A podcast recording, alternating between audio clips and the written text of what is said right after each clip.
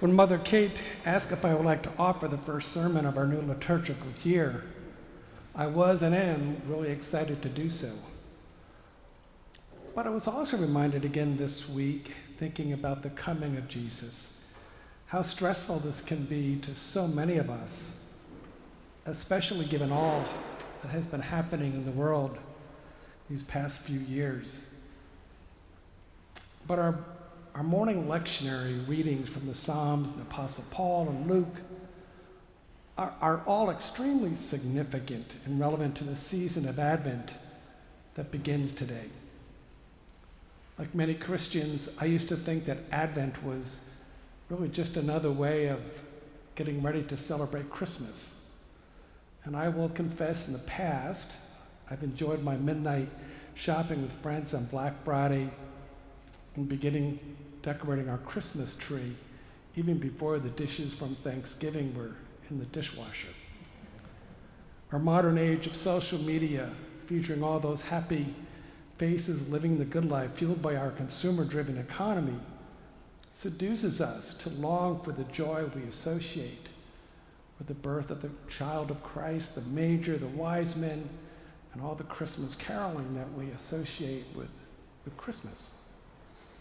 So I think it can be a really challenging exercise to mentally be prepared for Advent, given all the distractions that we are surrounded by this time of the year. But this morning, our gospel reading in Luke features an adult Jesus challenging us, as he did when addressing worshipers in the temple, talking about all pretty stones and the gifts that were being dedicated to God, to look up pay attention, and to be ready. Jesus tells us there will be signs in the sun, the moon, the stars, and on earth, confused by the roaring seas and waves.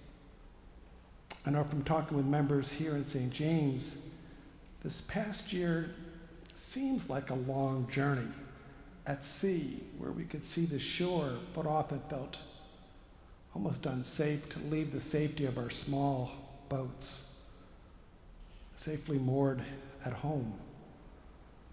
Last week at the 1045 service, I spoke to many members in the congregation who proudly told me that this was the first time attending church in person since the pandemic began in 2019.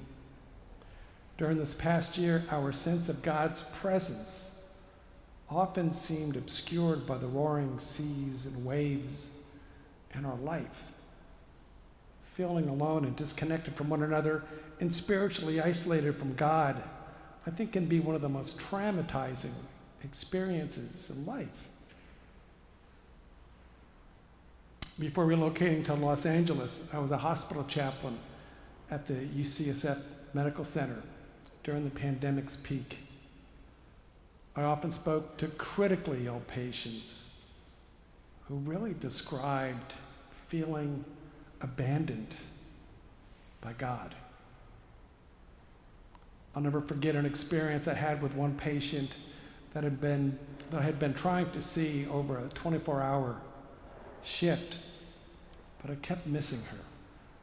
I had intended to make a referral to the oncoming chaplain as I was leaving the hospital but something pulled on my consciousness to make one last attempt to see her.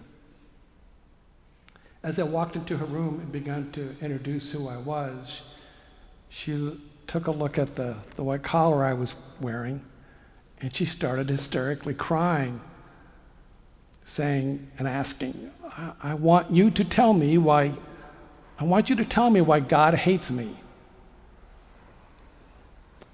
At the time, I was still seminary, just actually just got out of seminary. And we spent a lot of time explaining why God loves us. But I wasn't fully prepared to describe why she felt God hated her. I had stubbornly tried to come up with a with an explanation. And finally I asked, how did you how did you get how did you get to the hospital? She said that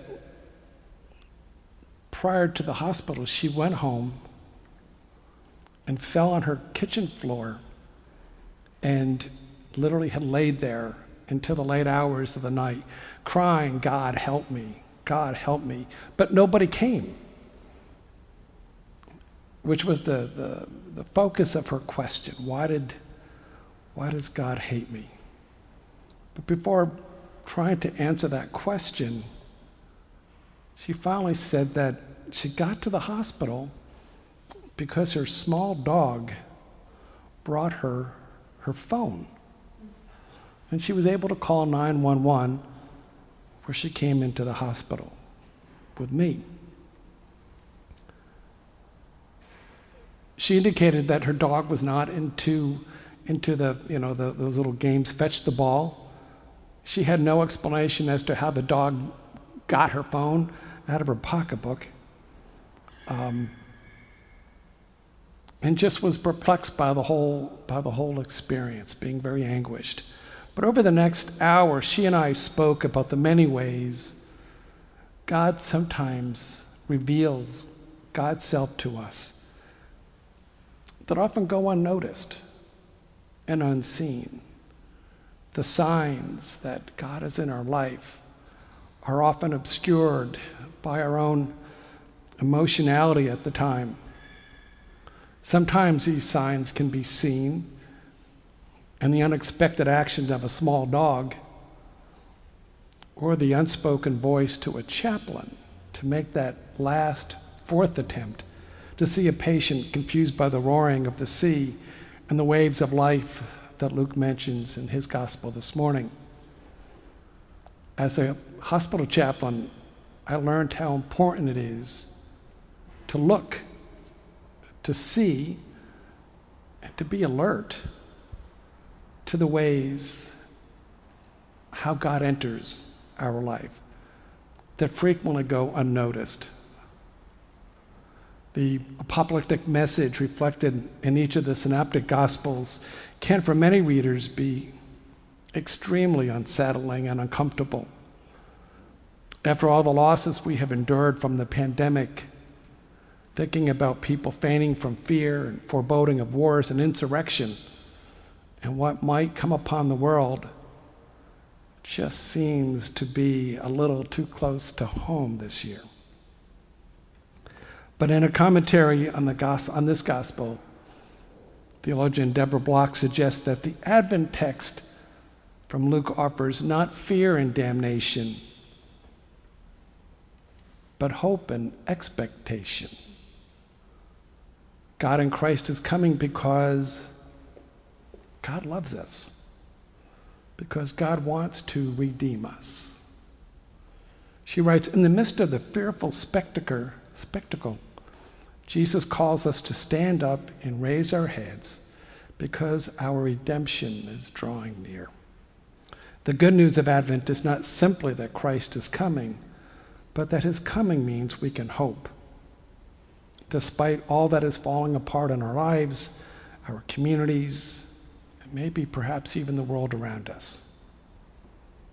Biblical commentator Philip Campbell reminds us that life is full of endings and beginnings, that there are crossroad moments in each of our lives when an accounting is demanded and transformed living is called for regardless of when the end will come.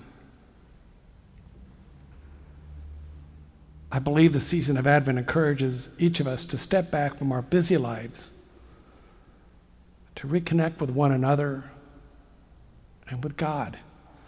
Made, made possible by embracing our vulnerabilities, our doubts, and our spiritual challenges.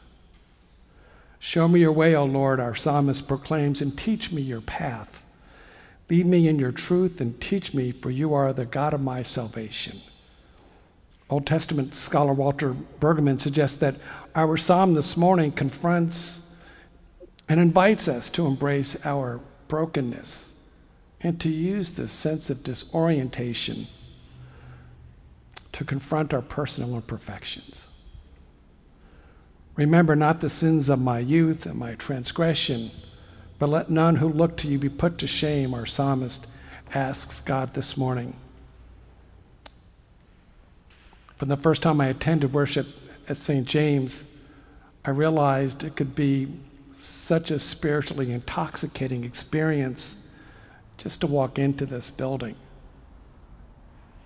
Like everyone who calls this church their home, I find that I'm mesmerized by the angelic sound of our choir, the beautiful color of light that seems to visually baptize each of us when we enter this beautiful church.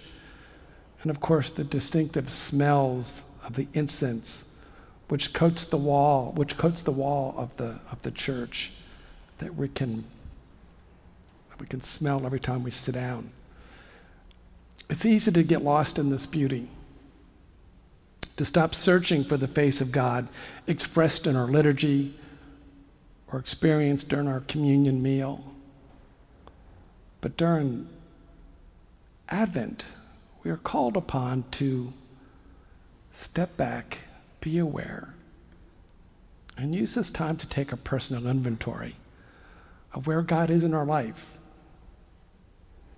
As our, as our calendar year comes to an end, I hope and pray that we all make a special effort to quiet our restless minds and put aside the worries of life remembering that Advent is a season when longing makes sense, when it's okay to say we're hungry, thirsty, alone, or even uncertain about tomorrow.